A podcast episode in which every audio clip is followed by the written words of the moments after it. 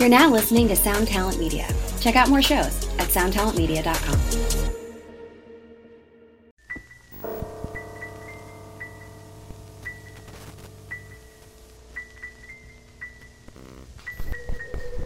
Welcome to the 3 a.m. podcast. My name is DJ. My name's Charlie. My name is Sean. Uh, we're a bunch of friends. We tell scary stories and uh, crack jokes. So if you're here for that, welcome. Get big, cracked. big welcome. Dude, tonight is the Met Gala. Oh yeah, dude. You mean like in real life? In real life, it's I happening don't care. right now. you don't want to eat the rich? I care. no, that was a year ago. That's insane to me. Time flies. That thought. That feels like a couple months ago. It- yeah. Uh, Time 2020 destroyed my concept of time. Hmm. When I'm like, oh, a year ago. And it's like, actually, it's two and a half years ago. Damn. Do you know what I'm saying? Yeah. Yeah. Uh, the Met Gala is fun for who? Uh, assholes. No, it's fun for District 1, That's Hmm. true. I see Yeah. you with that. if Yeah. you know what I'm saying. And Well, if I'm you're hella a District district. 1 simp, yeah. you know? um, I feel like when we blow up and we go to the Met Gala, it'll be fun. Yeah, right. It's like a, it's a, what people celebrate what? Their half birthdays? Is that what it is? Like six months in between? Psychos do, yeah. The cycles do? yeah. I feel like Met Gala's like uh, half Halloween almost. People will be Oh. dressing up. yeah.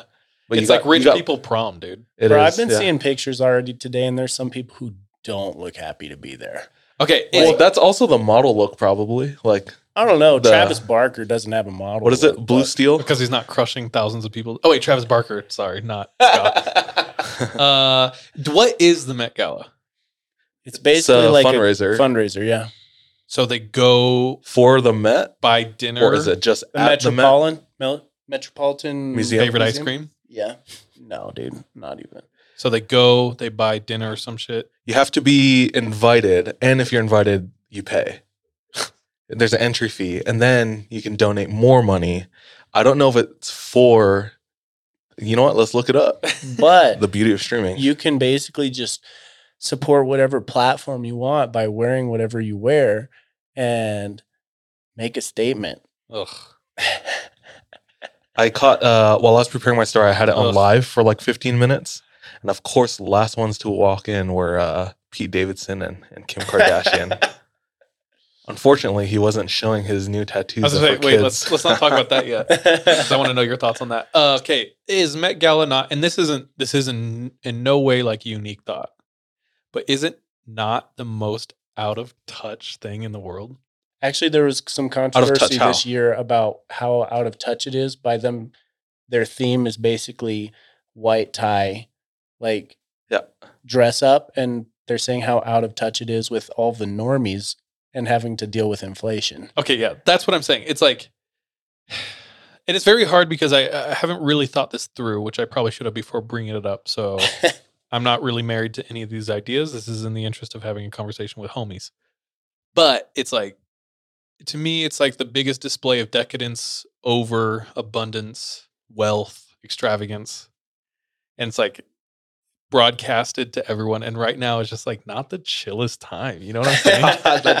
It's like- or it's the best time, dog. I don't know, dude. If I'm keeping it real, like I'm struggling. like, you know what I mean? I, the last thing I want to watch is like these assholes in these costumes talk about whatever cause they're pretending to care about. It's like I, I don't know. It- I mean, you help are me here. I don't know. you are in agreement with what I am regurgitating from what I saw on Google. So I don't think you're off base here. but at the same time, it's like, dude, they're allowed to do what they want. If Yeah. they want to party, they can party. I'm not going to be the salty boy because I'm not invited. but there's something to it because then at that at, like if you like expand it out to the nth degree it's like okay none of us should celebrate anything because there's struggle in the world yeah, True. Yeah. and True. at some point you can't do that because Yeah. then we'd all just be sad It's Stop when, celebrating. like when Jeff Bezos went to space, and that was a huge deal. And it's like how can Yeah. you do that he could spend mon- like money on u- use utilize that money towards something that benefits more people. But just because somebody has uh, that uh, capacity, does that mean they have the responsibility? Does responsibility uh, does responsibility automatically fall on you just because No. you have the ability Bro, to. if I know anything from Uncle Ben, with great power comes great responsibility. Here's the thing, though. We're all in a Uncle Ben's position. dead though. now, so Yeah, don't you really caught a matter. bullet, so Yeah. don't feel follow that Yeah, advice. I know.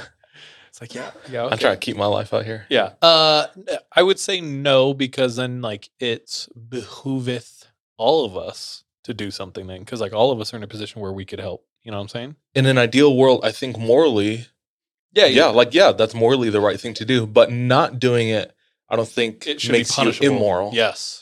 You know, That's yeah, a I don't think better it's point punishable. it. Yeah, exactly. And that kind of ties into what I'm thinking as we're talking. I'm like workshopping these thoughts, but I think oh, part of the reason why the Met Gala is so annoying. Because we won't ever get there. No, I legitimately would not want to go. I'd be like, this shit is boring. I'd rather go to a concert. Or I was thinking the same thing. I if I got invited, I wouldn't. I'd rather go to a Twitch meetup, uh, like I- straight up, than a than Met Gala. but we were just talking about fame or money. money, Money, baby. What you've been telling me fame for weeks No. Damn, I'd bro, rather you be flip flop. for the connections. Oh, okay. Remember? Maybe I was trying to just be. Like, you got to go to the Met Gala if you want the fame and the I was connections. trying to be the devil's advocate, boy.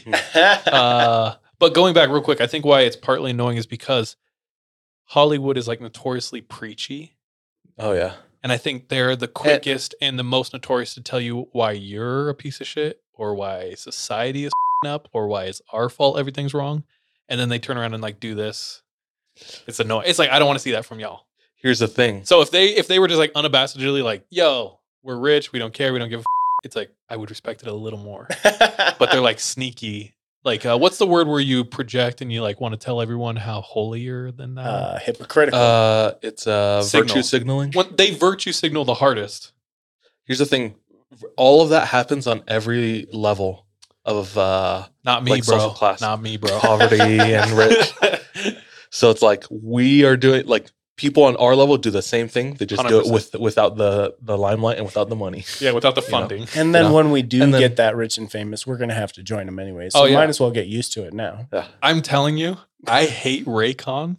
I hate Raycon headphones. the second they approach us, I will say they are the best headphones ever. I am in this for the money. This podcast. If you like, if you're, if you believe in me, like I'm not going to sell out. Stop that right now, because I will prove you wrong. That's a funny conversation between all three of us because we all have different beliefs on that, and it's uh steered the the our the 3 a.m. brand in different ways because of it. If 3 a.m. brand was a boat, we all of us have a hand on the steering wheel. Yeah. We're all like uh, Pulling in different yeah. directions, pushing. I'm like, sell Pulling. out, guys. He's like, no. Uh, what were we talking about though? I interrupted the Met Gala. It happens on all. Oh, Pete Davidson's neck. Oh, we yeah. want to switch to Uh, that. Sure. No, let's go to let's go to Elon Musk first. I'm I'm tired of talking about Kanye. Yeah, whatever. I think it's foul that he tattooed it. Like it, it's it, it's kind of weird. That He is fool weird. gets tattoos of because there's people who does it matter that much. If you don't 'Cause our know, friend- our Pete friend- Davidson, who is dating Kim Kardashian, got Kanye West's kid's name tattooed on his neck. That's kind of funny though.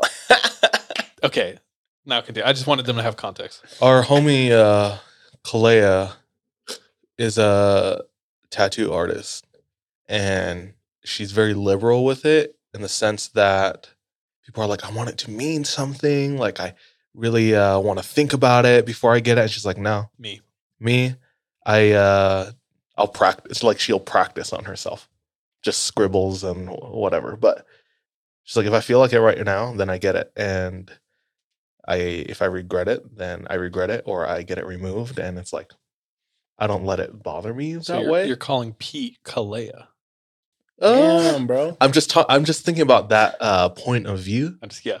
and uh, does it really matter if he got the tattoo on his neck? Like it shouldn't, but you could understand why it would rub Oh, you the for wrong sure. way, right? Yeah, that that is strange from uh, Like that's my kids the majority perspective. Yeah, Yeah. yeah, my kids, on but your uh, neck. Here's but the at the same also. time, I could be look at it and be like, if I don't let it affect me, I can be like, dude, that's goofy. But that's like everything. You're a big goof. It's like ultimately everything rel- or falls on you to like whether or not you're gonna be offended by it or like That's true. Yeah.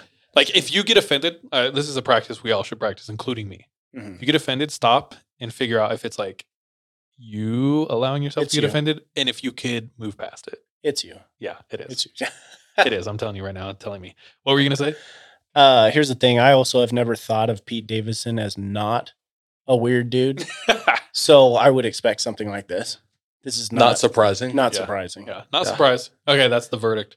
Okay, okay. So Weird, but not surprising. when when we talk about like uh being offended I'm offended. or not offended, Yeah. it's like can I'm somebody upset. can can somebody offend you? Can somebody offend you if you allow it? Someone can say something offensive, but I'm the one who chooses Yeah, to but be time offended. Can someone offend you with words or with actions? Uh, let's say words. I mean, actions. Yeah, if they throw a rock at your face, I'm like- offended Yeah, because I can't see Yeah. now out of my right eye. No, okay, so keep it with just words. Can sure. Yeah, for now. Uh, this is going to be a frustrating answer. I don't believe so. If uh, the only way they can is if you allow it, no matter what they say, it could be the foulest shit, could be mama jokes, could be Here's the Could other thing, true. though. Could be Have. I allowed that before? hundred percent. Yes. We're human. Yeah. So, So oh, finish. I was gonna say, so yes, I can be offended. No, someone can't offend me. People can't offend you, is your belief. Yeah, I But feel- I can allow. I definitely allow that. Me like I get offended by stuff, but I'm also So- open to be proven proven wrong with. This is where. I'm currently. but I'm also in the whole like, you know, everyone should be allowed to say whatever they want as long as they're not harming people. okay. But then define harm because I think say, that's where you go Get, yourself. Sorry, I can't. Damn it, I can't say that on here. Um. So, on the other side, can somebody, I guess, uplift you if you allow it. if you allow it? to? That's actually true though, because Actually, it's true. because like I've tried helping people before, like trying to lift them up, and they just don't accept it, and it's the most infuriating thing. Yeah. I can't even. Uh, we we have a friend who vehemently is that a is that a word? Yeah. vehement Vehemently, Yeah, yeah. yeah. that one vehemently. hates self help books. Yeah. He thinks they're doo doo caca. I'm like, He's he's right. he's They're not. he's choosing. He's like, I just think it's so dumb. Like they're like, be better, and it's like, yeah, I know, but like, I don't know. I think, yeah, I, don't know. It, it's like I could say I could not say I love you, or I could say I love you, and it's like you know that, but it's like why do I say it? Because reminders are nice. nah, bro. You should just time and place. Like maybe you need to hear it.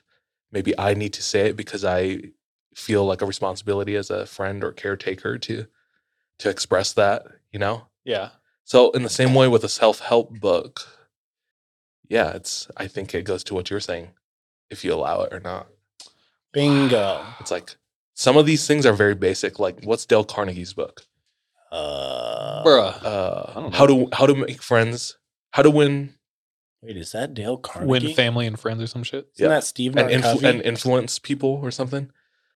Anyway, there's a whole chapter about like writing thank you cards. no, not necessary. Oh my And- gosh. Like he had all these uh examples, and it's like, yeah, that makes sense.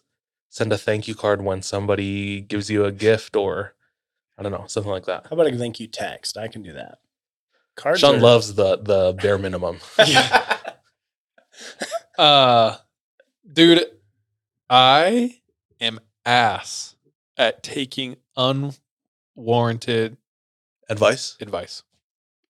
I Yeah, think I- my gut Like, reaction is instantly uh, find what they are doing wrong and make sure they're aware of that. And it's also a Which is my credibility biggest thing. weakness. it's a credibility thing for me. It's like, who are you to tell me this? No, like actually, like what gives you the credence to teach me this? Yeah. And from your standpoint, are you talking to me in a way that it's like we're on the same level, or are you above me? You think you're above me, or you ta- is it condescending? Yeah. And that's just ego at that point or what? Maybe at that point, but it's also on me. It's like, why am I so closed off to this? Do I think I know it already?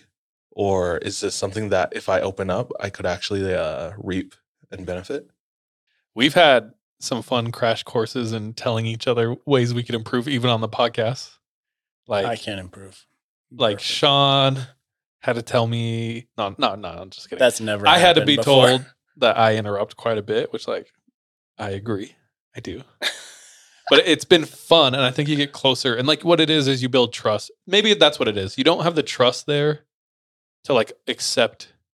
I think a lot of things are happening, but I think a part of it is like you don't have the trust or the relationship built to like accept, just like open. Because if Yeah. someone walks up to me and just tells me I'm doing something wrong, it's very hard to be like, "Thank you, I appreciate that. I learned from it." Like my immediate reaction is like, "Go f- yourself." Because like initially interrupting is that bad uh, social skills? Uh, yeah, Shut but it's up, dude. but it's also like case dynamics. There are exceptions to rules. It's not hard and fast all the time. Mhm. So it's like in this friend group, we're constantly bickering. In this podcast, the three of us are constantly fighting over each other, and that's like our dynamic. So in that case, uh, the interruptions help. Sometimes. It's I'm like sometimes it's extremely like yeah, offended it- every time you interrupt me. But- Uh, I've been told when people outside of our group hang out with us, it's very intimidating because they said a couple people have said this, and a couple people who don't know each other have told me or people I know this. But they said we are constantly just like stepping on each other in our talk, in our humor, and there is no in. And so they're really uncomfortable Well, because they you- never know when to speak up. Well, you just yeah, in our friend group, like I get that, but if you want an in, you literally have to wedge yourself. in. yeah. and we're not pushing anybody out, Huh? or we're pushing everybody out. Yeah. That's what it is. Yeah. I think. Yeah. So get effed. uh, kind of going back to what you were talking about earlier, your belief is everyone should be allowed to say whatever they want as long as it's not harmful, yeah. which leads me to Elon Musk buying Twitter. I've thought about this a lot. And I'm sure everyone listening to this right now has already heard a million takes because that's the culture and society we live in. Everyone has to have a take and have it out like that. Here's 3 a.m.'s take. So sorry. It's a This is This is this is your This unsolicited is uh, advice Yeah, right this is my here. unsolicited. This is me mansplaining. See, this is going back to Met Gala. It's like they're the biggest preachers. Allow me to preach, and biggest baby. hypocrites, virtue signaling. Here's the this thing. is you. I'm a piece of shit.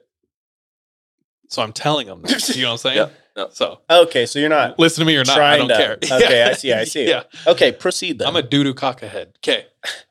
How it use okay, so like Twitter notoriously stifles parts of the conversation. Are you on Twitter? I am now. Okay. Really? Yeah. You've never had Twitter before, I downloaded it after the mission and I was like, I don't get this shit.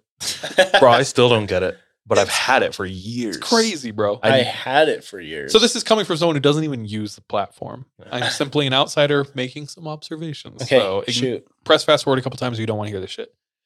Uh, Twitter notoriously leans one way politically, the left. We all Right. know, we all know this. Right. They've been accused for a very long time at like stifling Republican or right or alternative to the mainstream narratives point of views. Right.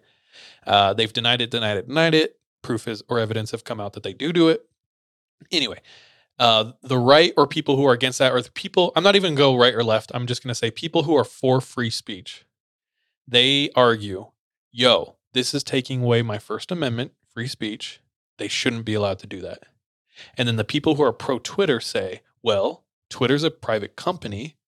Aren't they just exercising their free right or their uh, First Amendment by stifling this? Like they're a, they're a company; they can do what they want. And I'll be honest with you, I'm a free speech person, but that argument was always really hard for me to get around because I they would say that and I'd be like, "Ugh, you're right." Like, but but there's something wrong here, but you're right. It's the same argument though that was used by the right about people who were kneeling during the national anthem during football games. So They're a private company. So the people who are pro kneeling were saying, "Isn't that their right to express themselves?" And then the people who were pro or anti kneeling were saying, "Isn't it the right of the NFL to like ban?" Bro, okay, so that, Hmm. that that's getting to the larger point that I'll get to in a minute. But uh, so people who were pro free speech were like, they shouldn't be taking away my free speech. People who were pro Twitter were saying, well, they're a private company; they can choose to do what they want. And then a billionaire comes along named Elon, and he goes, "Oh yeah, they're a private company; they can do whatever they want." An African American. An African American, none, nonetheless. you seen that joke, Sean? No. Everybody's been saying the richest man in the world is African American because he's from South Africa. It's lit. It's lit. Yeah, I know. nice, nice. He comes along and goes, "Cool, they're a private company; they can do whatever they want. How about I just buy them?" Buys them, And now the same people who were like, they're a private company. They can do whatever they want. They're going, wait, no, you're not allowed to do that, even though you're a private company. And they like flip flop. You know what I'm saying? And I think that to me, I don't know, is like the overall point is like you will argue and believe in something as long as it suits you. But as soon as it like suits or fits or like supports the other side, you all of a sudden start crying. There is like the fallacy in your logic and your belief. And like you need people need to start recognizing that and not do that. do you know what I'm saying? yeah, yeah. Anyway, that was long winded. Thoughts on Elon and Twitter? And uh are they the exact same things? There are aspects of it that are different. there are aspects of at least what I was saying that are different. I heard the same argument though for both. Mhm. Yeah, the argument is being applied. The same argument is being applied to situations that have a lot of similarities, but isn't purely the exact same, Right. which is what people will argue. But it's tough, man. Okay, wait. Uh, let's articulate why people are anti Elon and why people are for it. To my understanding, people are anti Elon because they're saying Elon's going to take away all regulation. Then next second, we're going to have white supremacists just bucking shots on Twitter. And if they get really deregulated, um, the Europe Europe has threatened to like ban Twitter because they're like, we're not going to stand with hate speech. But people who are pro, have you guys heard anything else? And be honest, think- I haven't really been. I think misinformation and hate speech is what a lot of people are afraid of. Yeah. And it's like, I'm afraid of that as well. But I also don't think that's going to be the case, but yeah, I'm afraid of that. I somebody in the chat said, I don't think Elon is really going to do anything with Twitter. And I kind of lean a little closer towards that. I don't think it's going to be like three years into him running it. I don't think it's going to be that much Massive different. changes. Yeah. We'll see. I don't know. He's an innovator, bro. It's possible. It's possible. We'll Yeah. see. I could see that being a case, but I could also see him being like, we're implementing this, this, this, this. I guess I'm just keeping my expectations low or at the same. Yeah. And if anything more is done, that's cool, great. Or Okay. not great. One of the weakest arguments I've heard is I don't like the idea of billionaires just being able to go around and buy things and do what they want. I've legitimately heard people say that. That's true, dude. And it's like, okay, who owned Twitter before? Who owns like all the the media and stuff? It's like billionaires, except the difference is you don't know their face and name. So at least with this one, the very least in my in my mind is like you have a face and a name, True. which is like I kind of am more for that than just like these anonymous weird lizard people billionaires. Plus, so far, I don't think Elon has done anything that hasn't been trying to help other people. You know? I don't know. There's a lot of people who are super anti Elon. Really? Yeah. Yeah. A lot of people hate Elon. Yeah. I dude, I honestly don't know anything that he's done that. Like, Jump on Twitter and you'll see or not Twitter. I was gonna I say, mean, Twitter dude. does. jump on have- Reddit and you'll see like Reddit as well. Huge I mean, the whole Thailand thing was weird. He came up wanting to help, but then I uh there was a lot. Do you remember the The uh, the whole soccer cave? team? Yeah. in the cave. Yeah, yeah. Like, he came in unwarranted, and he's like, "I have this submarine that can traverse the caves," and it's like there are people who are dedicated to this is their job, and we have a billionaire coming in just like trying to take over. And it's like I don't know. Sometimes it can be helpful. Sometimes it, it isn't. Like I said, it's case dynamics. I Uh, think yes, but also, like, did they look into that? Like, yeah, they looked into wearing? it, but I think there was something more efficient than a submarine. you know, My hopes are high. Elon Musk, we'll see. we'll see. Any concluding thoughts on it? Who knows? Who cares? I don't even use Twitter. I think I I think say me too. Yeah, I think uh in a very watered down and likely ignorant way, uh everybody just everybody believes in ultimately the same things, but only with how it applies to their context. Yeah. Yeah. But we need to stop doing that. Step out of yourself a little. also right, uh, correct, but also like that's very simplified. Uh, do we have anything else on the agenda? Do we write anything? I did not. I didn't either. I have a, I have a secret. what? I didn't prepare anything for this episode. Not one damn thing. Because tonight's going to be a special episode. You gonna tell? If you haven't guessed already by the title of this stream, DJ has some more entries from Elon. Ooh, Elon Not Musk. Musk. Elon the That school. segue, dude. yeah, that was accidental. I wish that was on purpose. Uh, from Joe from oh Elon. shit! Dude. So let's. Uh, should we just go ahead and roll? Get the stories. let's do it. Let's go. We roll our dice, see who tells their story first. Highest number goes first. and the numbers. This show is sponsored by BetterHelp. We all carry around different stressors, big and small. When we keep them bottled up, it can start to affect us negatively. I have benefited from therapy in a way that it's allowed me to feel a lot more light, lightness in my heart, my head my emotions. If that's something that you are needing, if that's something that's missing, give therapy a try. Give BetterHelp a try. Uh, we want to hook you up um, by getting it off your chest uh, and it be a little lighter on the wallet.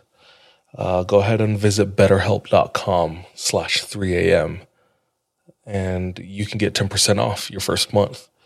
Again, that's BetterHelp, H-E-L-P dot com slash 3am. Ohio, ready for some quick mental health facts? Let's go. Nearly 2 million Ohioans live with a mental health condition. In the U.S., more than 50% of people will be diagnosed with a mental illness in their lifetime. Depression is a leading cause of disability worldwide. So, why are some of us still stigmatizing people living with a mental health condition when we know all of this? Let's listen to the facts and beat the stigma. Ohio, challenge what you know about mental health at beatthestigma.org. Charlie with eleven, me with ten. Me also with 10. Reroll, putos. Me with fifteen. Five. Cool. So the order is Charlie, Sean, DJ. Best for last. All right, guys. You ready for this? I'm very excited to share. It comes to us from a listener. Hit us up on IG, dropped us in the link. I've actually shared a story of theirs before. And it will be for patrons only.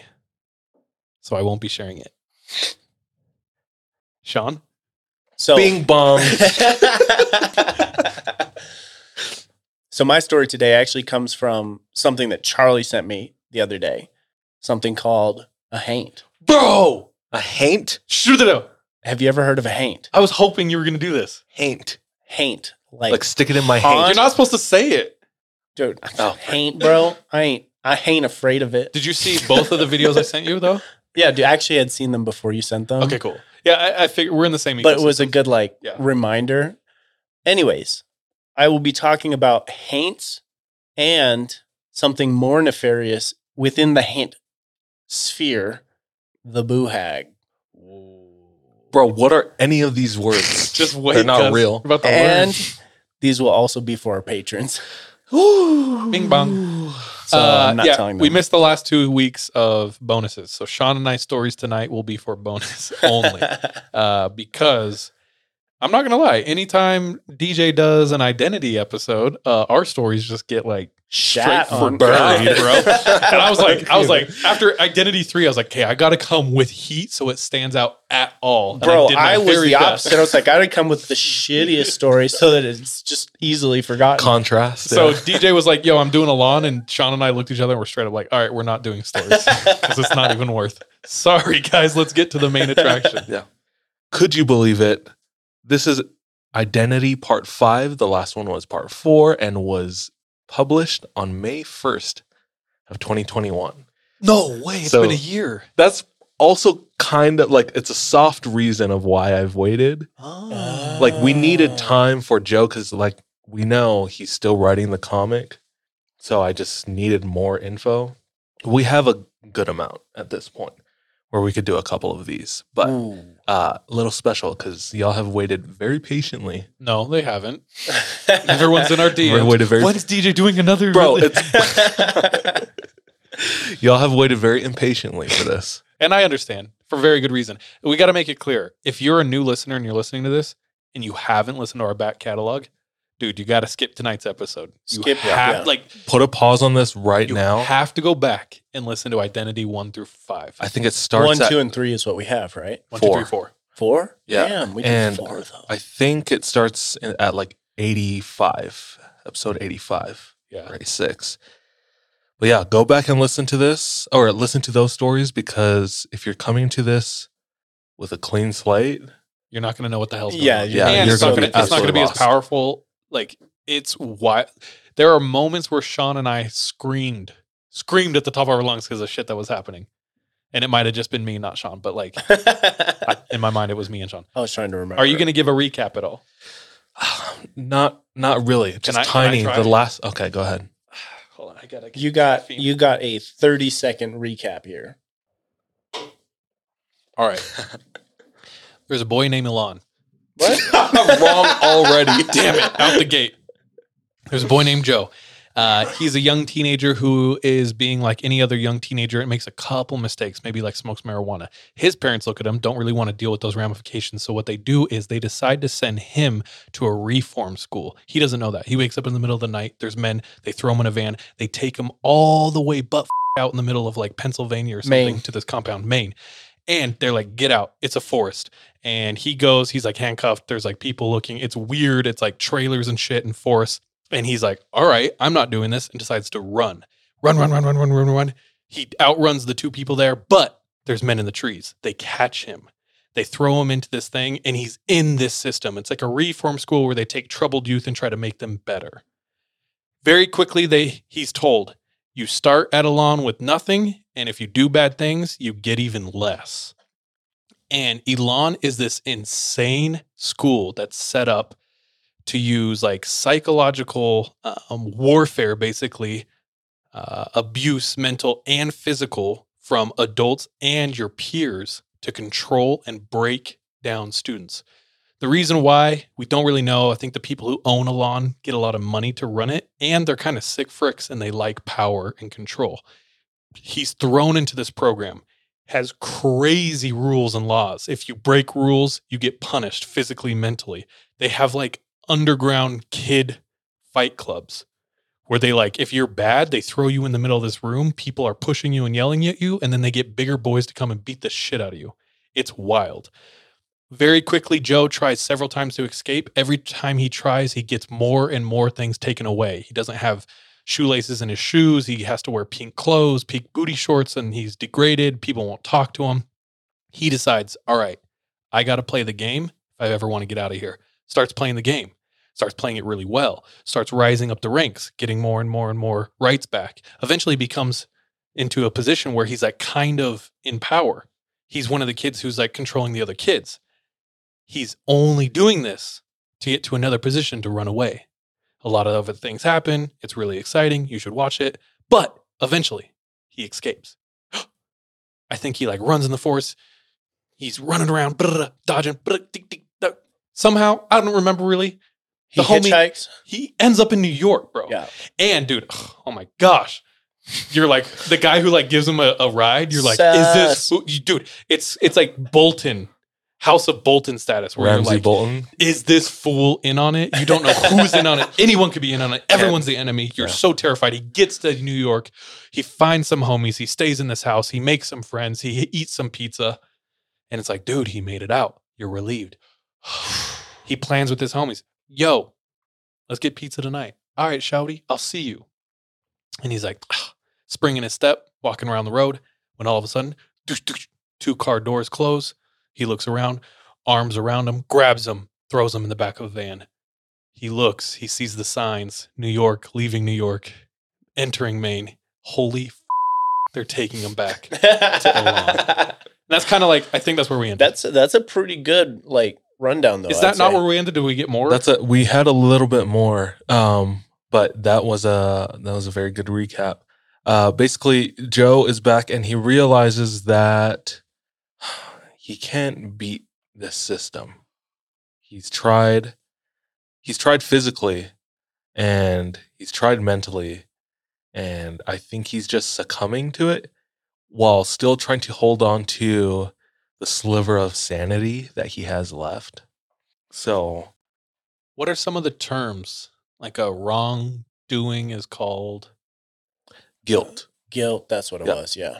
and there's uh there are different uh there's a whole hierarchy within Elan, uh, different statuses, different titles, different jobs that literally put you above certain people. And it's not based on age or gender, it's just based on how much you're following the rules. You follow the rules, you get certain privileges, and privileges is an under severe understatement because uh, there are things like walk outside for one minute. You know, Your get some fresh air. back. Yeah, get your shoelaces back. Like these aren't privileges; they're just normal. But in, at Elan, they strip that away from you at the at the get go and make you work for it. It's insane. Um, oh, and we forgot to mention that this is a real story. Oh, yeah. this is that that's the crazy thing. Uh, this is a real, real story, and this is one man's account. He's anonymous. He goes by Joe, and uh, he has uh, yeah this entire comic that he's still writing. You can follow it at Elan.school. He has a Patreon as well. Check it out. It's an incredible comic, very uh, rabbit hole like, but um, lots of different experiences uh, at Elan. This uh, and this is why it's this story's been so exciting because it's not just like a, a news article that you read. It's uh, very uh, humanized through his lens. So, does does that do it? That do it. So Joe has re-entered Elan, and he's he's climbing the ranks, and he's doing what he can, and he turns eighteen, and Elan is a school, so at eighteen, you're allowed to leave. You're an adult legally.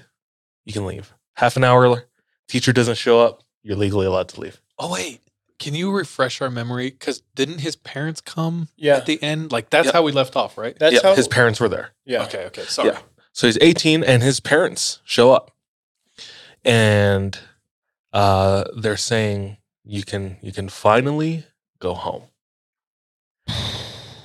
So he's in this meeting with his parents, with the leaders, and they're telling him, you know, congratulations. It's basically uh graduation. And the parents are are just talking to him and they're saying, we're super proud of you. You've done this for, at this point, about two years, a little over, I think. Uh, Joe's been here for two years, and uh, they're praising him, uh, telling him how proud they are of him. He he cannot believe it. He describes his feeling as if he was flying, because he's literally just been grounded for, for two years. Um, I'm I'm going home. So he he continues and he's listening to the conversation. They start explaining. You, you need to understand that it's also been uh, hard and heartbreaking for us to be away from you and to know that you're struggling here. They didn't know the details, and none of the parents or the outside world understand like what's actually going on at Elan. Aren't they controlling all their communication, like r- making them write letters, watching what they write and stuff? Yeah, stuff? Elan, the they stand institution. there if you want to make a call. Exactly. Yeah. So they're brainwashing these kids. The parents And- probably think they're like swimming and at camp and like Yeah. doing fun things, but really they're like full on prisoners. Yeah. Yeah. But everyone who's at Elan is uh, labeled as problem child. So something got them there, whether they were like some kids uh, got into trouble and the only options were juvie or Elan. So they went to Elan. Some of them were just victims of terrible families, like uh, had CPS call on them and they had nowhere to go. So they were just sent to CPS or uh, to to Elan, which is super unfortunate. Uh, basically, people don't really deserve to be here. So he's talking to his parents, all very exciting. And parents begin saying, We all see you graduating the program. You need to start off your adult life as a man who finishes what you start. That's a person whose college we will pay for. It's a person who will financially support in any way. A boy, I mean, a man who we would love to pick up in Maine and then send off to the next chapter of their life. But that other person, the one who quits what they started, who takes the easy way out, we can't support that person. that person is going to learn the hard way that their adult decisions have consequences. We're sorry, but that person is not going to have a bed or a room in our home anymore. That person will need to go, need to leave Maine and go their own way. So, Elan, you turn 18 and you can leave, but it doesn't mean you've graduated. And you're probably thinking, why wouldn't you just leave? You're 18, you know? Well, the crazy thing with Elan is, and this is what he writes he starts to tune them out. Wah, wah, wah, wah. He's not hearing anything anymore. Because they're basically saying, if you don't finish Elan, you're if you don't off. graduate, then we're cutting you off Shit. effectively. And that's the only thing he's been trying to work to is getting back home. So the finish line was here. And now the finish line has been moved. Supremely frustrating.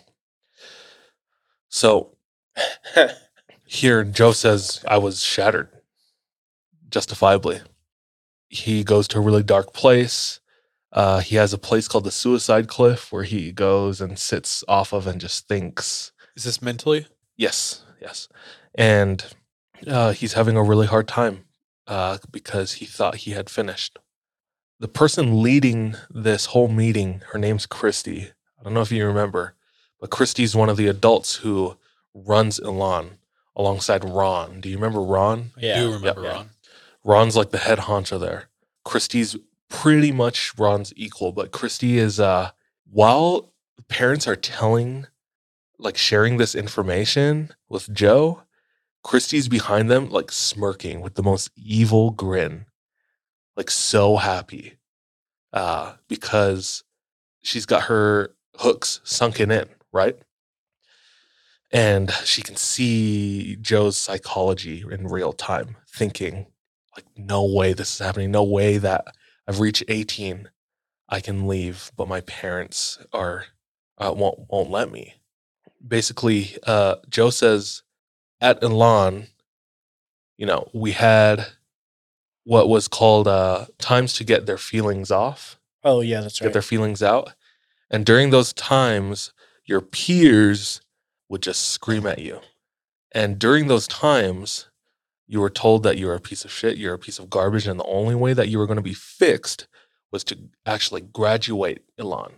And anything less than that was a death sentence. Joe talks about how my murder, my suicide, my overdose, my uh, imprisonment, uh, my lifeless body laying in the uh, in a back alley was all described in detail to me by all of my peers Ugh. throughout the two years that I was here. So they were all effectively brainwashed to the point where Elan was their savior. It was their uh, demise, but also their savior. It's weird dynamic. So, That's pretty classic, like uh, abuser. Mhm. like you can't Uh, you can't do this without me. You can't you can't make it without me. Where are you gonna go? You Yeah. know? There's even a book written called Pimp, I believe, where Iceberg Slim, one of the most famous pimps ever, teaches you how to become a pimp and like break someone.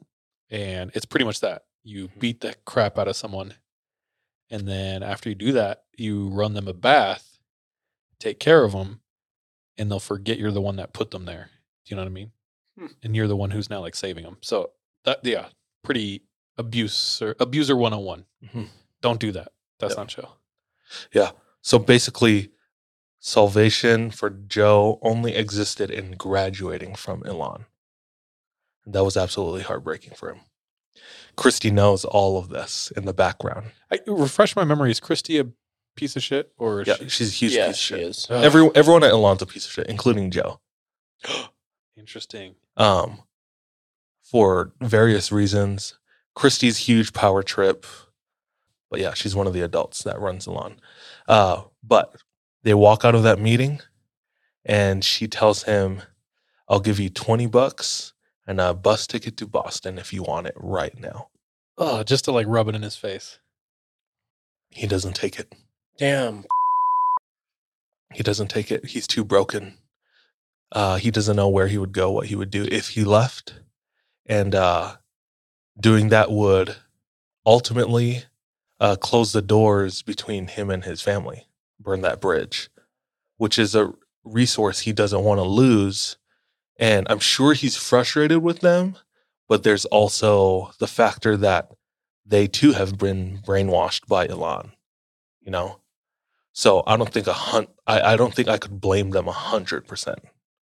But it, it still is frustrating to have your parents right there in front of you and uh, still reject you. So I, I get it. It's a, it's there's a lot going on right now.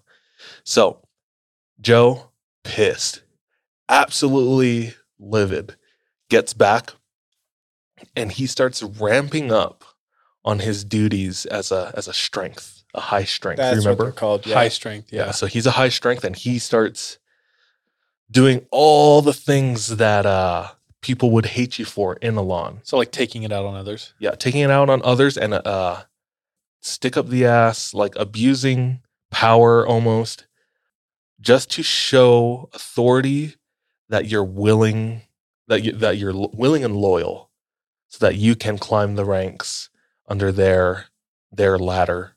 And if I can refresh some of the memories of the rules, jump in if you guys remember. Talking to someone of the opposite sex, staring, thinking about talking about someone, thinking about staring, laughing, not being mad, being too mad, uh, not yelling loud enough, yelling too loud. Do you know what I mean? Like Yeah. they had all these rules and they were just like, no matter what you did, you're breaking a rule. Yeah. And they and had- there was crazy severe punishments for the smallest things. Right? yeah. Yeah. Was there anything else that you had? That I even remember one thing was like, uh, it's your job to like write down everything that someone else is doing wrong. So then they effectively turn everyone into spies. And they're like, if you don't fill out enough wrongdoings from other people, you'll be punished.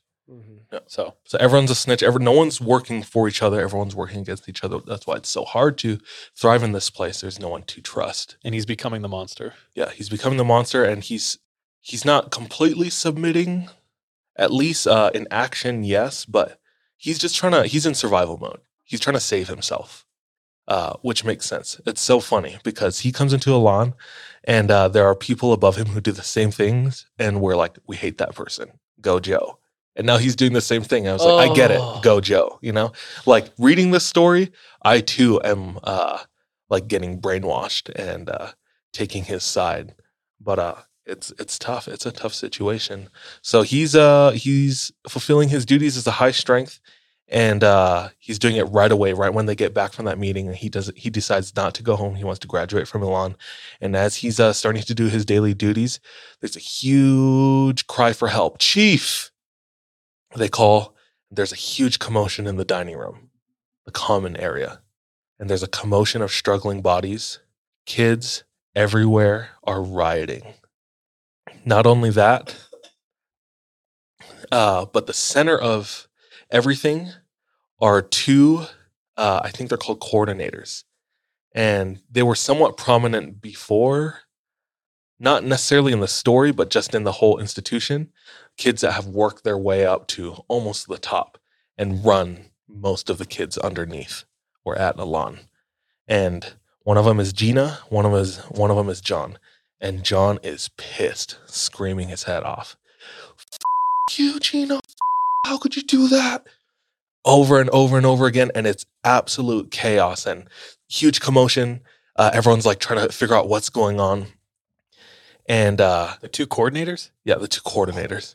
And John is uh John is absolutely pissed off.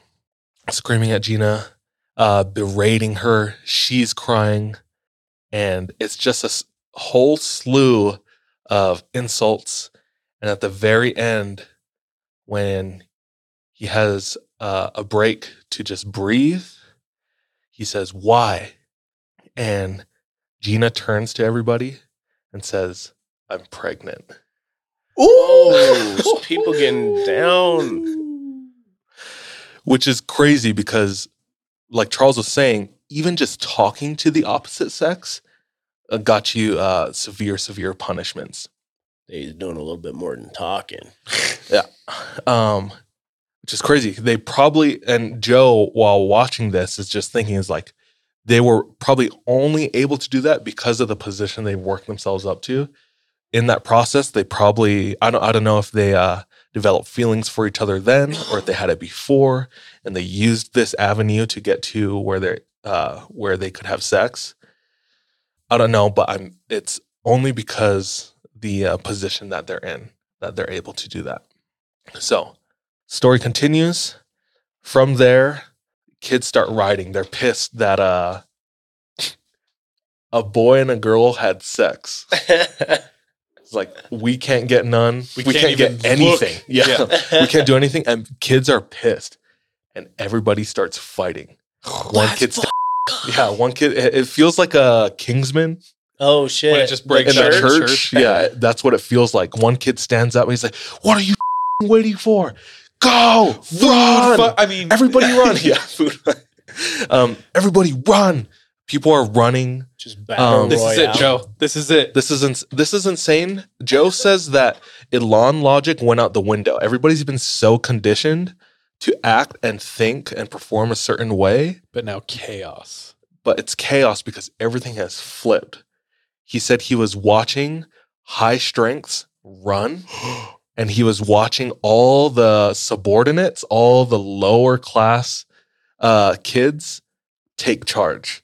What? Like- Because it's it's their chance. There's a vacuum. They're gonna fill it. Exactly, exactly. And he says it's absolutely insane. There has up and like within the two years that I've been here, I have never seen this type of dynamic before.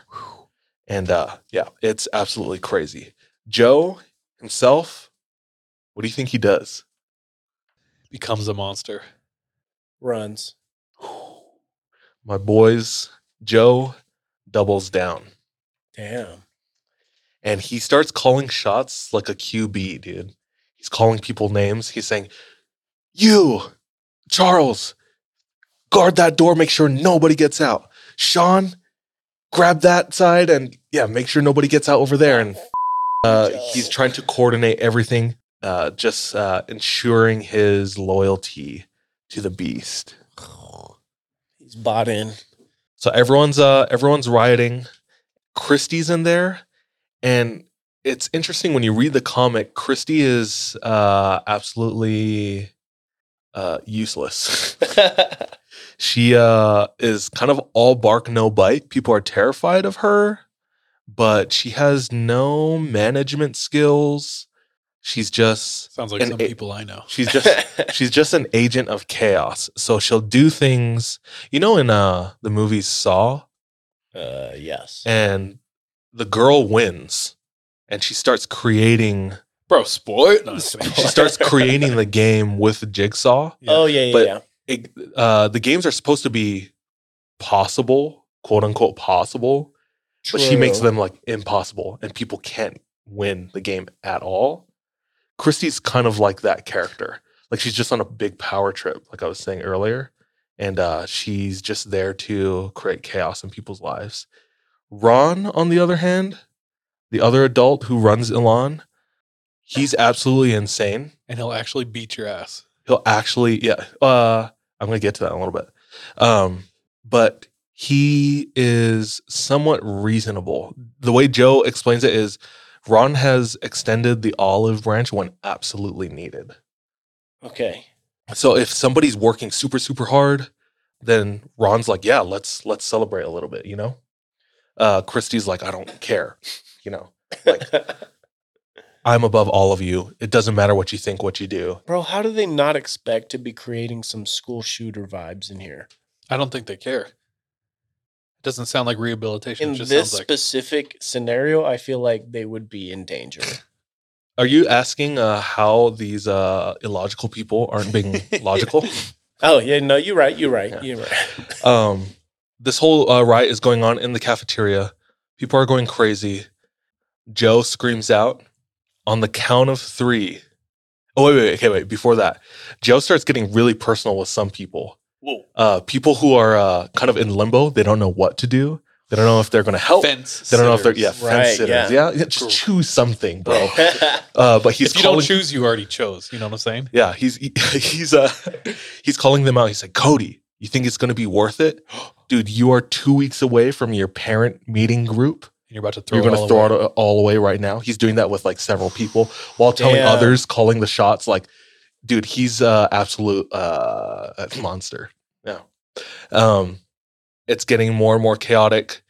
Finally, Ron comes in, and Ron, okay, it's quoted. He says, "What in the mother is going on?" and he's holding his face. And Joe says, one look at Ron, and I know he is not doing well. This was his day off, and he came in for this. Like it's an emergency, and they called him in. They phoned him in, and he's here. And he said, For once, I saw Ron's arms. Because he always covered them up. He said, Ron's arms, bruised, tattered, cut, sores, and it looked like the arms of uh like a heroin addict. Ugh. Big, big time. And uh it's crazy.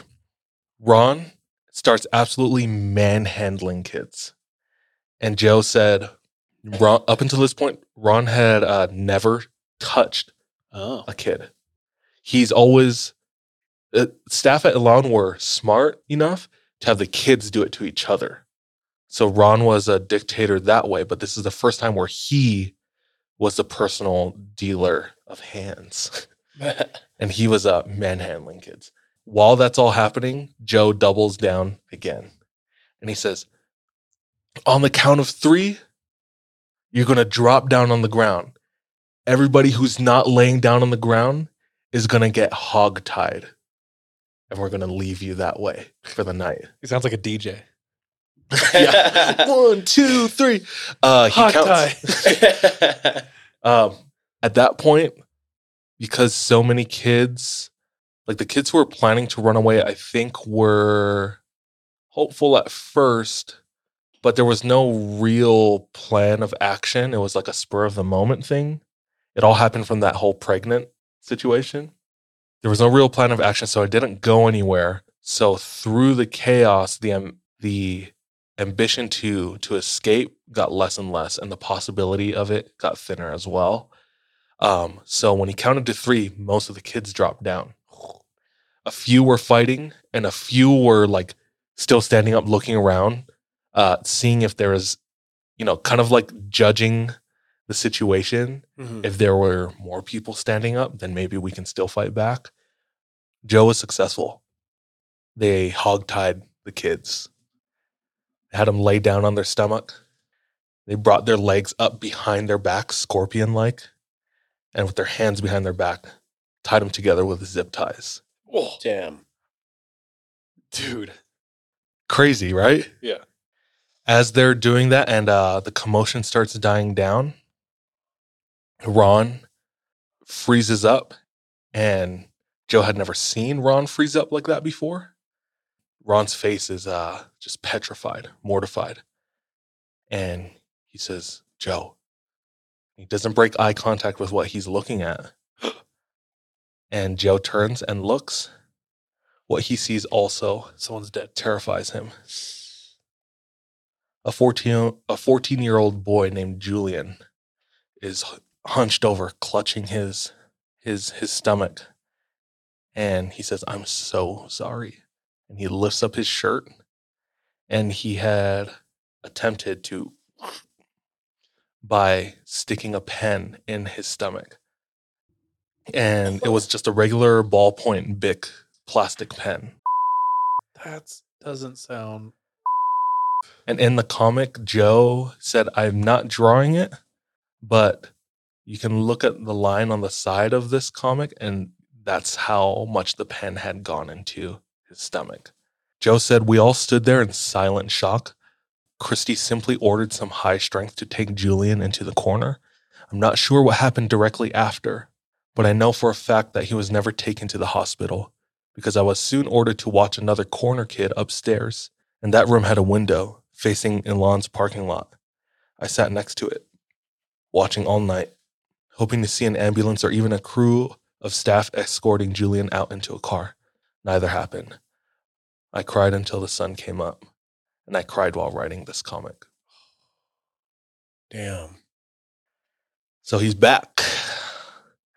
Joe's back, uh, full fledged in the chaos of Elan, and he uh, he hasn't even had time to think or process until right now his choice to stay instead of leave because he was 18, and the event of him seeing his parents and them cutting him off unless he graduates. He's finally processing all of that. Elan starts getting worse and worse. Ron doesn't come back. It's too much. Or he gets After a day, they don't see him. Couple days, and this was very uncharacteristic of Ron. He was there full time, and uh, the longer he's gone, the more cha- chaotic uh, gets because Ron, although he's insane, he's able to crack the whip in a way that gets everybody straightened up.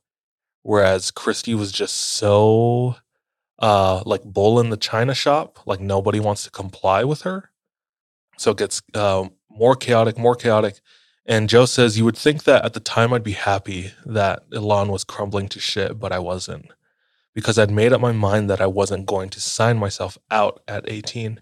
The thought of leaving Elan with a nothing but $20 and a bus ticket to Boston was terrifying.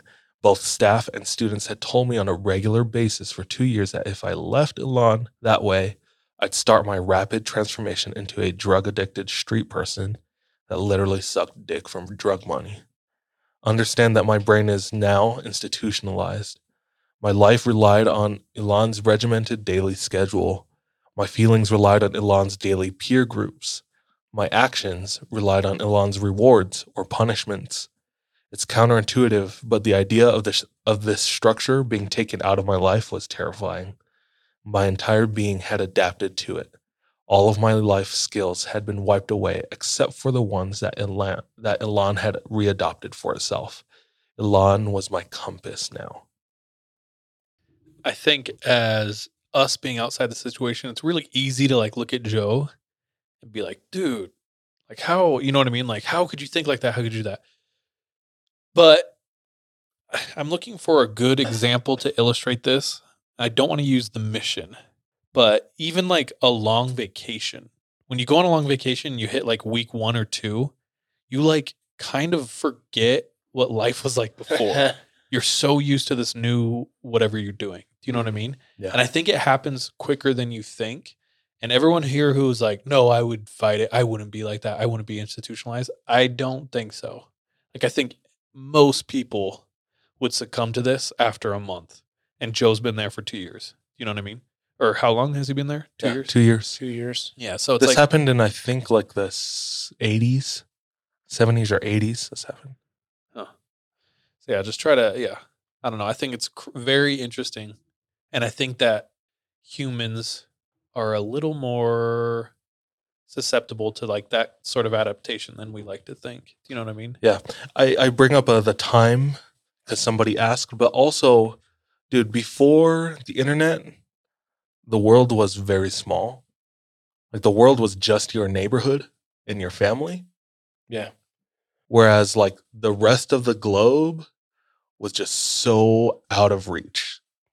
You know, uh, it only existed on uh, TV, and TV was.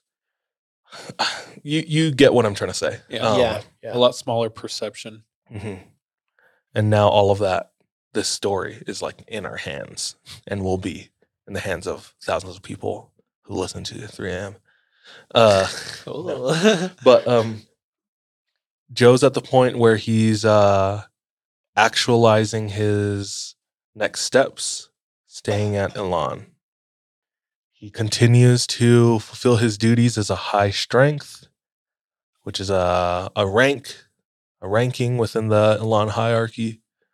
And Joe says, I did it with gusto. I ruled with an iron fist, did everything in my power to destroy anyone in my way. And he lists off a, a handful of examples. He says, I trained big brothers and night owls to whisper, I want to run away with you in the ears of new residents at night, and if the kid fell for it, they were thrown in the corner. I told Christy that we should place chairs on zones, and when she agreed, I purposely chose kids with violent tendencies and trained them to grip, swing, and use that chair as a weapon. I would deliberately wait until a meal started before ordering the chiefs to come with me. Then I would yell at them for the smallest mistakes, making them miss all or part of the meal. Hungry chiefs were angrier and scarier. I became that kid who smiled in everyone's face. Trust me. And then I took everything I learned right to staff and discussed how to punish them. I used everyone around me to angle myself into a better position because only my goal mattered. Only my goal mattered.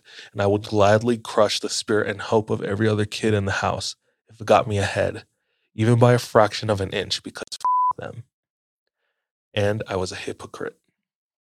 Crazy, crazy, crazy uh Insane- power climb. insane honesty too. Yeah, yeah, very easy could be like, yeah, I was chill the whole time. Yeah. Yeah. I'm glad uh this I love when I see a protagonist fall and like struggle, like have have that power struggle. It makes and I know this is real, but it really does make for a good story. you know? so while he's fulfilling his duties as a high strength, Christy uh, calls him, come knock. You remember that? Vaguely, Oh, it's like when you need to go to their office. Yeah, when they want to have a talk, they don't come and talk to you. They order you to come and knock on their door so that you ask for permission. Knock, and then they let you in. Oof. It's it's oh, it sounds weird. It's small, but it's those little things that they have to incorporate into their everyday. It's just how they condition them, basically. yeah. She says, uh, This place is turning into a zoo. Guilt everywhere. Joe, help me keep control of this house, and I will make you sure I will make sure you get a graduation date in the next three months. Please. Uh, Joe starts to explain in the comic that uh, the word please was so interesting and very out of pocket for Christy because of her personality Like he, she never, never, asked for people's help. She didn't need anyone's help. She could do it all, even though she wasn't. And uh, it really seemed like a cry for desperation because uh, Elan was going to shit. And uh, she clearly couldn't do it for herself or, or by herself. Yeah. Um, the house slipped more into chaos and rebellion, which was logical considering Ron was our weapon of mass destruction, and the remaining staff were like worn out kitchen knives. I was made a coordinator. And I'll get into the details of what that entailed. But this uh further solidified his uh desire to double down because here he was getting opportunities which meant more responsibilities, but climbing up the ladder further, getting closer to his intended result. Yeah. Okay, Joe gets closer with this kid who I think we've mentioned before, but the kid's name is Gino. And Gino isn't super high up, but for some reason they hit it off. Gino, they become like best friends, but they're very discreet about it because in Elan, you're not supposed to talk about anything except Elan. That's like Sean and I. and and uh, every chance they get, they uh, try to talk about anything that wasn't Elan. They talk about uh, life, where we go after we die, reincarnation, and then uh, this is out in the field, and then the people start walking close by, and they switch their conversation to somebody who's acting up and what they're going to do about it, or things like that. They worked with each other to help uh, get higher up the ranks. He learns of uh, of Gino's story, how he got to Elan. Basically, he was bullied in school, happened multiple, multiple times, and finally he wanted to stand up for himself. He packed a gat, took it to school, wasn't able to fulfill his dreams as a shooter. My boy wasn't a straight shooter, but uh, he was caught with the gun, got sent uh, or went to court and they said juvie or Elan. His parents chose Elan, and that's why he's there. Anyway, they're just getting uh, uh, pretty intimate, which is not a thing at Elan, basically. And there was even a, a point in this part of the comic where certain strengths. So you know how they kept logs of people's uh, guilt and turned them in. If you lost a clipboard, you were demoted pretty hard. And Gino would, with hawk eyes, watch out for uh, those strengths who just put down their board, and he'd sneakily swipe through, grab their clipboard, and give it to to Joe. Like they'd work together like that, and Joe call them out, and Down strengths are like, dude, I only put it down for one second. And Joe's like, if you can't keep track of a piece of wood, then how can I like count on you to keep track of the security here, you know, and things like that. Thus uh, promoting him further up and uh, gaining the trust of the the adults there. And he said on one day, uh, G- Gino grabbed a clipboard, and I was after I reprimanded the strength who owned the clipboard, who put it down or lost track of it. I was reviewing the notes, and I saw notes on on Julian, 14 year, year old boy who with the pen. He found that uh, Julian had never went to the hospital, and Joe was remembers thinking that he was so surprised that he didn't uh, die or at least like rupture a major organ because of You keep rocking that, and I can hear it. sorry because of how far the pen went in. He remember he watching them take the pen out, and he could see how far it stuck in um, he became a corner kid, and that's when they throw you in the corner and you f- sit on a chair and you face the corner. No talking, no eating, nothing. You can't sleep, and somebody's watching you behind your back all day. And he became a corner kid.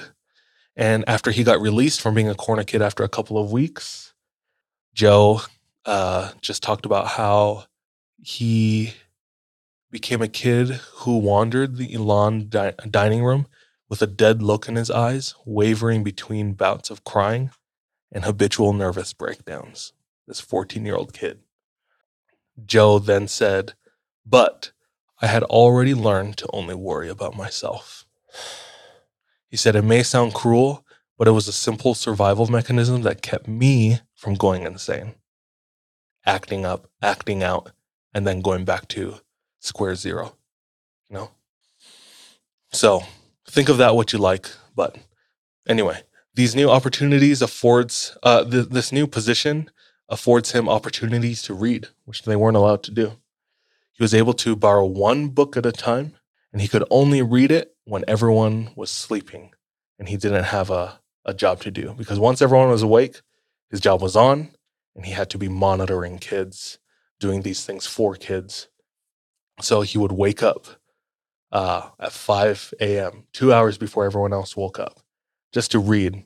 And uh, he would read in the in the moonlight uh, on his bed. And he said, I would write down words, and I'd go back to the library when I could.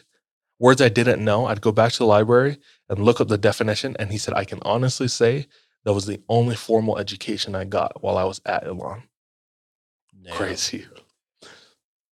From there, he hears, Joe, come knock. It's Christy's voice. It says, You've stuck uh you've stuck it out. It's been three months since I said that if you help me keep control of this house, that you'd have a graduation date. Everyone knows that I'm a woman of my word. That being said, congratulations. You've done an amazing job. So we've decided to promote you to full coordinators. Con- congrats. And Uh, this is not the graduation. date. He says she she continues talking. She says we've seen a lot of progress. Bro, show them this And if- the face of this lady. If you don't, if we've Sorry. seen a lot of real progress, and if you don't make us regret these changes, your grad date will happen uh, in the next three months. There. F- her, f- them. F- this. Look at this skank ass hoe, bro. Just an absolute unit of a woman. Yikes. So he's almost doing his job too well. Yep.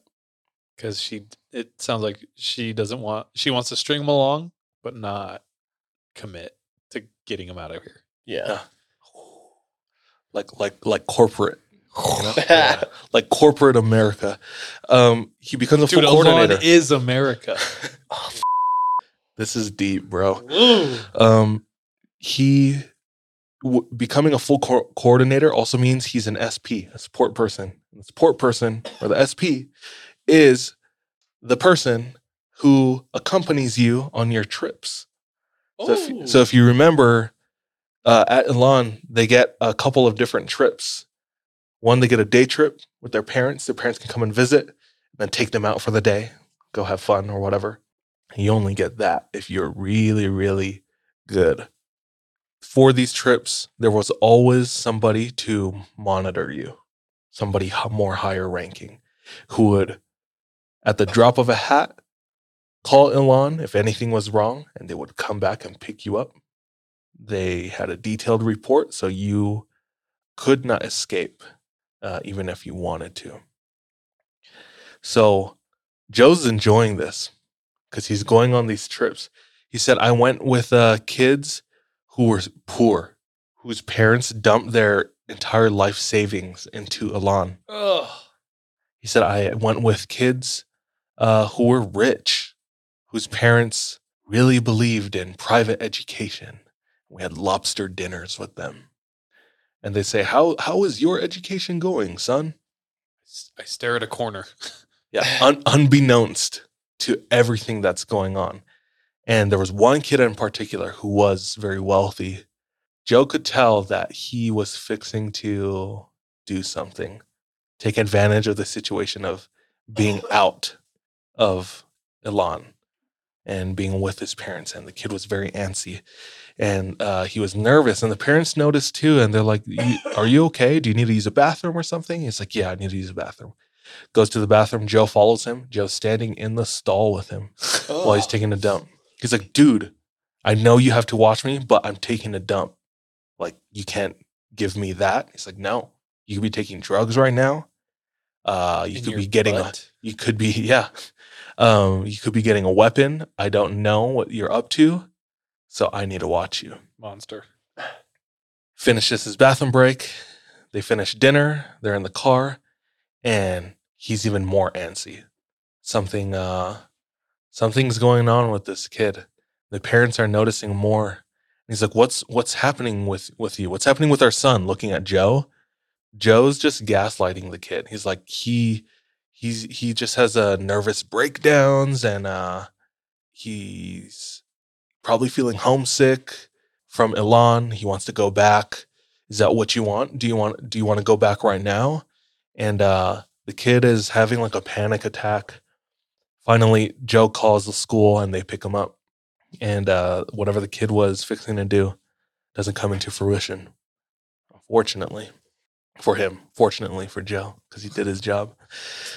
Um so he's he's really enjoying these trips. There's even a trip where they get to fly on an airplane.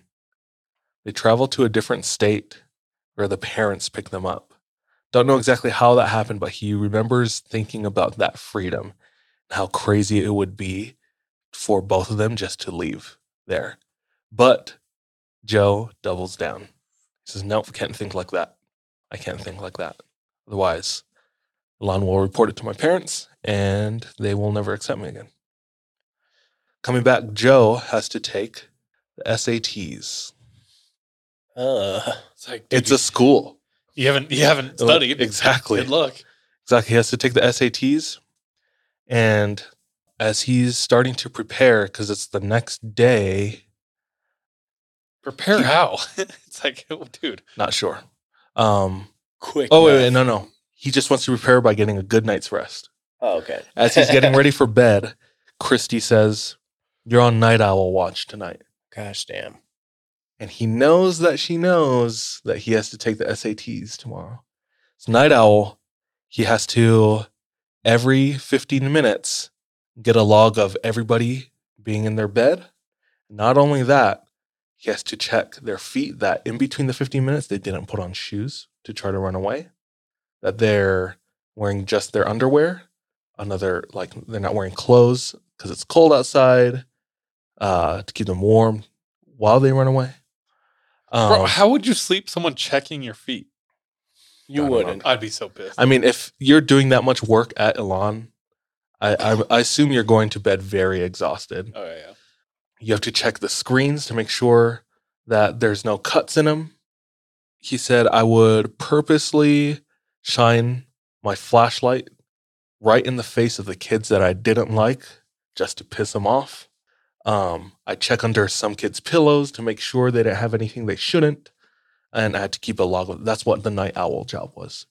During one of my rounds, I noticed something that I hadn't noticed before, but there was a room with a light on. I promptly walked to it, and inside was Gino, Gino. his his homie, his best friend. Gino was weirdly okay. So he's walking up to the room and he hears, "Get over here!" And finish him. He's like, "Is that Mortal Kombat?" He walks in and Gino's playing Mortal Kombat. How? With the On rest, what- on with the rest that I read in this story, he doesn't revisit that. I thought it was so strange. So I almost want to omit that from from the final edit of this episode because it seems unless it comes back, but uh, it just seems super out of character with the environment. Yeah. But when he wa- when Joe walks into the room, he sees Gino. He's like, Gino, what are you doing? Gino gives him like this evil eye gaze. Super pissed. He hears uh later in like the next morning that Gino was caught like helping all these different uh high strengths and he was being punished for for that and they said that they wouldn't take him out of punishment until he turned in a full list of the people who he's helped. Joe should be on that list. So Joe is terrified for his own sake because Gino was the only kid that he trusted at Elan, you know. Um, but that was that was that. The whole Mortal Kombat thing was really weird to me. So I want uh, he has to revisit that because that didn't make sense. Maybe I didn't read it right, but uh, this is like four hours worth of reading. So I I, I, uh, I tried. Um, next day comes, he takes the SATs and he talks about how he was so tired that uh, for most of it he was just trying to make patterns on on the bubble sheet, which I don't know. I was doing that with a full night's sleep, you know. So he takes the SATs and he just inserts that I think just to show like how insane it is that they were doing this despite not getting any education and what like the school was actually doing, which was not schooling. He continues with his life as a full coordinator and he hears again, Joe, come knock. It's Christy. She says, It's been three months since we made you a full coordinator. You were able to be a, an SP, accompany kids on uh, their trips. You've done everything I've asked to maintain order in the house. That being said, unfortunately, the house is in a really bad place, and we still need your help. But we've decided to honor you with the highly esteemed position of re entry student. Bro, this time I'm pulling a shank on this bitch. Wait, wait, wait. What? Re entry student that was uh, essentially meant that you could do whatever you wanted unless an adult told you otherwise. You wanted to go on a walk? You could. So you could be a human. You wanted more food? You could have it. You wanted to sleep in a little bit longer? Is like within reason. You want to sleep in a little longer, half an hour more? Sleep in a little longer. Half hour. No. Sick. Whereas they're waking everyone else up like How an hour before they're supposed to. you know? Damn graduation date. I know. Not like this is all band-aid fix. Um Whoa. frustrating. Absolutely frustrating. That wasn't the only thing. She said, "Make us proud, and I can guarantee a grad date is a, right around the uh, right around the corner." right around the river bend. So he becomes a re-entry student, and he does whatever he wants there, and is still doing all his regular jobs, but rewarding himself. And there are two crazy things that he's never done before. The first one is he gets a job. Elan gives him a job. He becomes a maintenance man, you know, fixing doors that kids have punched holes in. Fixing kids that kids have punched holes in. Uh, he's just doing regular maintenance work around the building. Elan pays him, puts it in a holding, like a physical holding, like a piggy bank. Gosh. and they say we'll give this to you when you graduate. So he has a job, and uh, it's crazy. Him doing this job, he's mowing the lawn. Uh, he's talking to normal people. He's talking to other maintenance uh, people who are outsourced. He's talking to the nurse. He's talking to the gym teacher. He's talking to the school teachers, head cook. And he said every single one of them were completely oblivious to Elan's operations. He said he had conversations with one of them. He's like, Oh, you been hitting any of those girls? You know, hitting up any of those girls uh, over here? There's some pretty ones over here. And uh, he's like, Oh, no, we don't do that here. But he's oblivious to the fact that they can't even talk to girls, you know? but he's he's working his job and it's taking his mind off of Elan and he's happy with it. The second thing he gets because he's a classified as a reentry student is he joins the cross country team. Elan's a school and they have sports. Cross country is one of them. And Elan's very, very, very good at it. A lot of runners. So good. Yeah, a lot of runners. So good that Elon, for years, won states in cross country. States, Bro, that'd be kind of lit to like have a trophy or whatever from that. right? A Letterman's jacket. Gosh. And Okay, not really. I'm This- sorry, that's dark. But this blew my mind because it's not like they were in they were in the public eye at least in this lane of sports people knew who they were.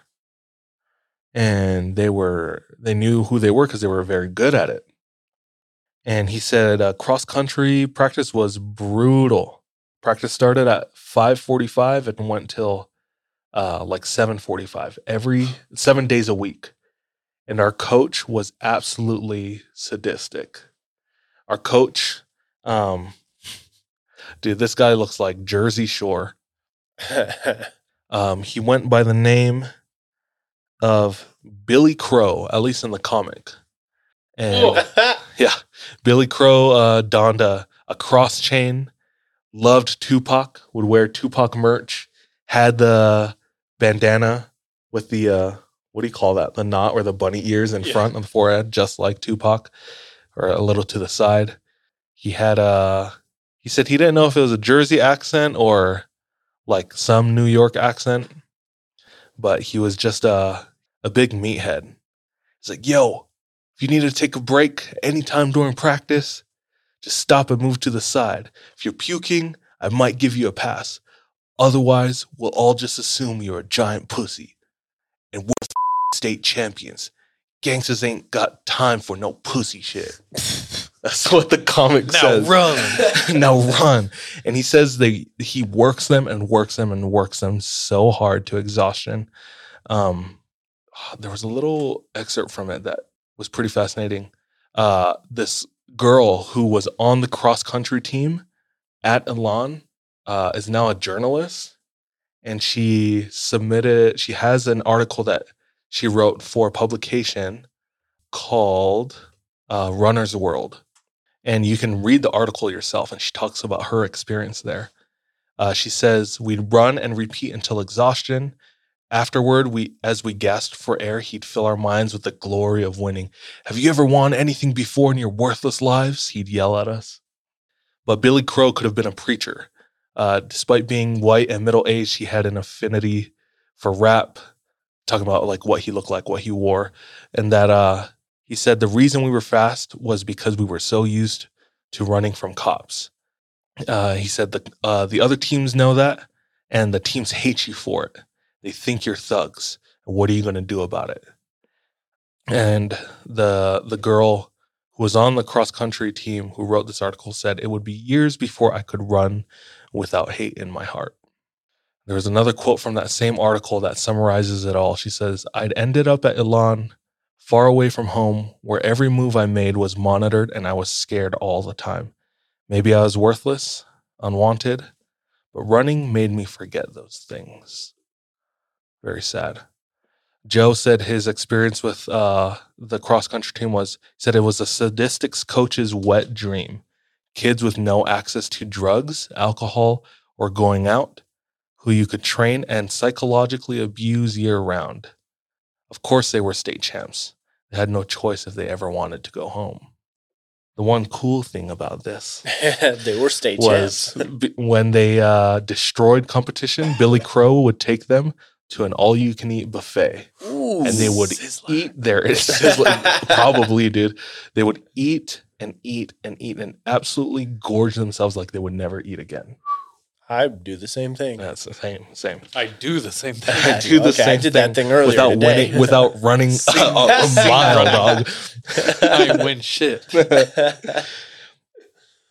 Part of being a re-entry student or in that position is uh, you could take kids on walks with you um, instead of just by yourself or meeting up with kids during their, I guess, recess or exercise PE time, which is a sad excuse for uh, PE time. He takes this uh, he takes this kid out, and they're walking, walking through through the pathways that wind through the woods, and he says, "I forgot I forgot to mention one thing." Um, so put a pin on the whole uh, uh, going on walks with kids. Um, reentry students were also given the responsibility to post signs of Jay Ricci, who was like the owner of Elan, because he's running for governor. It's like post signs of Jay Ricci's in people's lawns all over the town, and to take out the signs of the competition. So they were doing that pretty regularly as well, which he was glad to do because it meant he was outside of a lawn, fresh air. He was out in the open, and he wasn't dealing with people. It was just Signs. yeah, exactly. So bring it back. He's he's on a walk.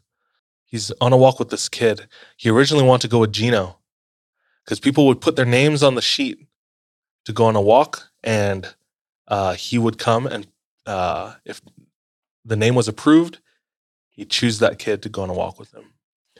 He sees Gino's name on the list. Christy says, "No, I don't want you to take Gino." A little nervous, but he doesn't. Uh, he doesn't fight it. He's like, "Okay." Takes this other kid. As they were on a walk, uh, at that point he had taken many. Uh, they were looking at the clouds, and Joe's talking about how he remembers. Uh, he remembers those specific clouds and how beautiful they looked, and how grateful he was for them, for the opportunity for the opportunity to be looking at them. He said while they were admiring the scenery, talking to each other, he heard a car coming down the back road. He never recognized this car. He's never seen it before. Strange. The car stops when it sees them, parks, and somebody comes out Uh, and he's looking. He's in the shade, can't really tell. When they come further into the light, it's a lanky man. It took a minute. As they got closer, he sees a shaved face. Joe says, Holy shit. He cut off the beard, but that's Ron. Oh shit. We should run. He says, Ron, what are you doing here? Ron is walking slowly No. up to them, finally gets into arm's length and puts his hands on Joe's shoulders, brings him in close, goes right up to his ear so only Joe hears, not the kid with him. I have tinglies. Leaning in very close and whispers, I came to get you out of here. No, don't believe it. Uh, And that's know. all I Oh, have for it. you tonight on this segment of identity Gosh. and Joe's experience with the Elan cult. Dude, what a mind f. Bro, I ain't trust Ron. Yeah, dude. immediately I'm like, don't do it, bro. Yeah. Because, oh, dude, what's her face? G no. Christy. Uh, Christy, yeah, yeah. She's like, yo, we need to, find a way to knock him back down so that we don't have to graduate, graduate him. him.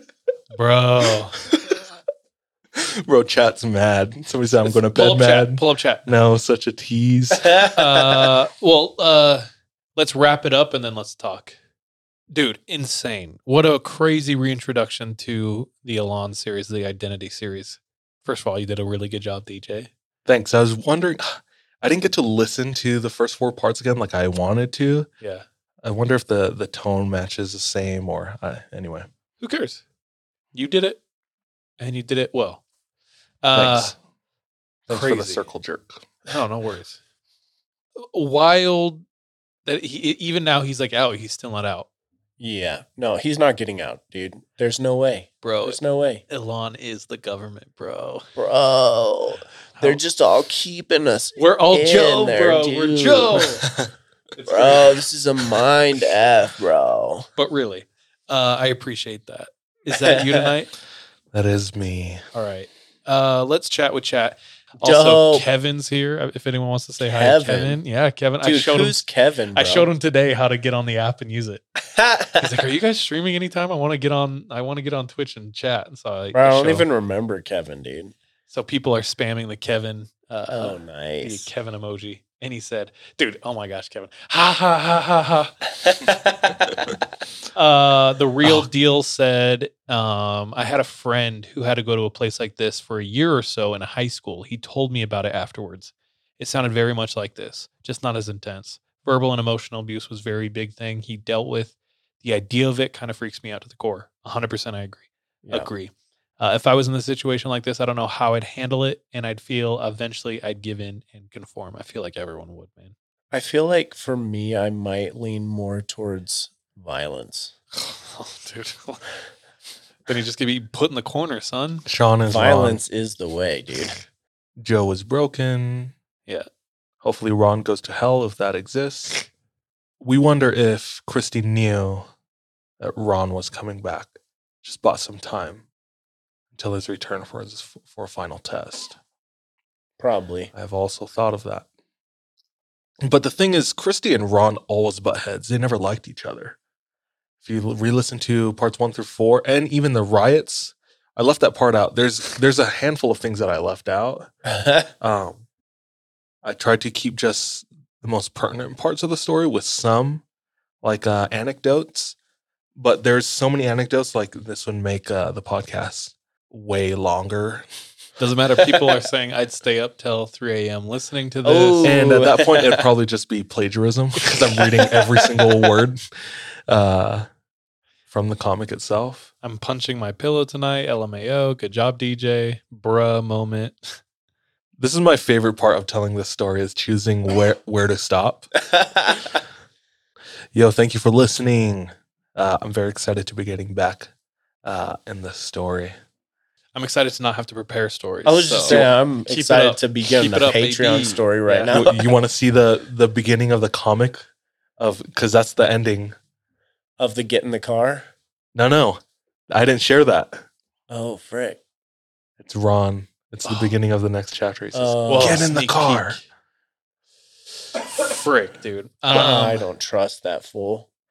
just a quick quick couple things we do have merch coming out um, and by the time you hear this it potentially is up on our website but just watch our ig's uh, We'll we'll, be announce it fully Yeah. when it's ready Yeah, we'll let you know. Keep you posted. other things is i don't know if we fully announce it but we signed to a podcast network Yeah.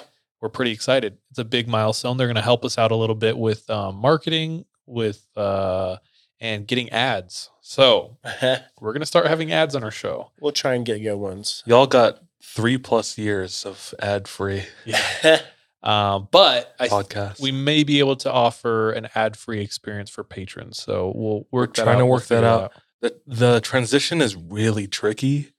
The uh yeah, the logistics of which could mean that Patreon might not be able to access episodes like they do normally, which is through like Apple Podcast app. I think a lot of people still listen through Patreon app. Though. Yeah, it'll it'll still be available on the Patreon app, but yeah, it's a it's really tricky. So please bear with us during this transition.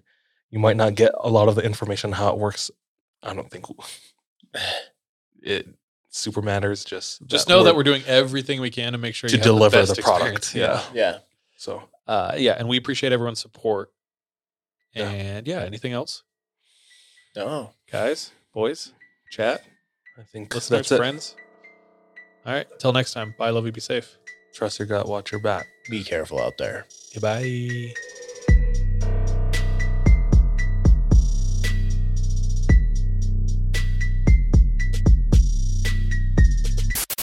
Hey, thank you so much for tuning into this episode of 3 a.m.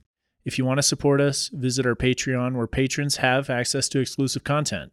If you're not able to support us monetarily, don't worry. This episode is on us.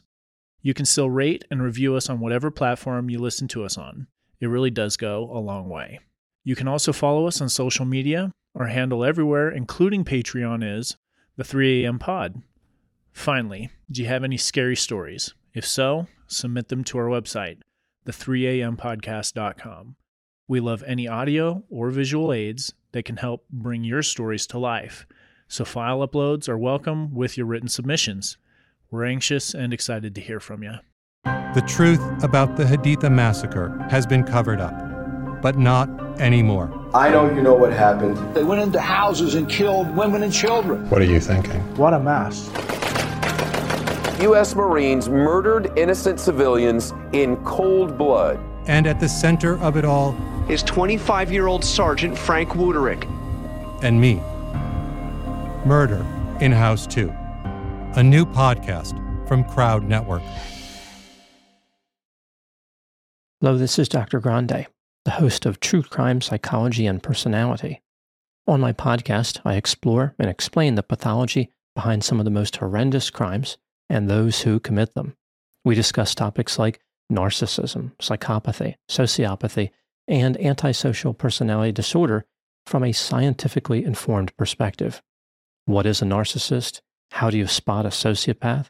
What signs can you look for to protect yourself from these dangerous personalities? It's not just about the stories, but also the science and psychology behind them. So if you're interested in true crime or mental health, I'd encourage you to give my show a listen wherever you get podcasts.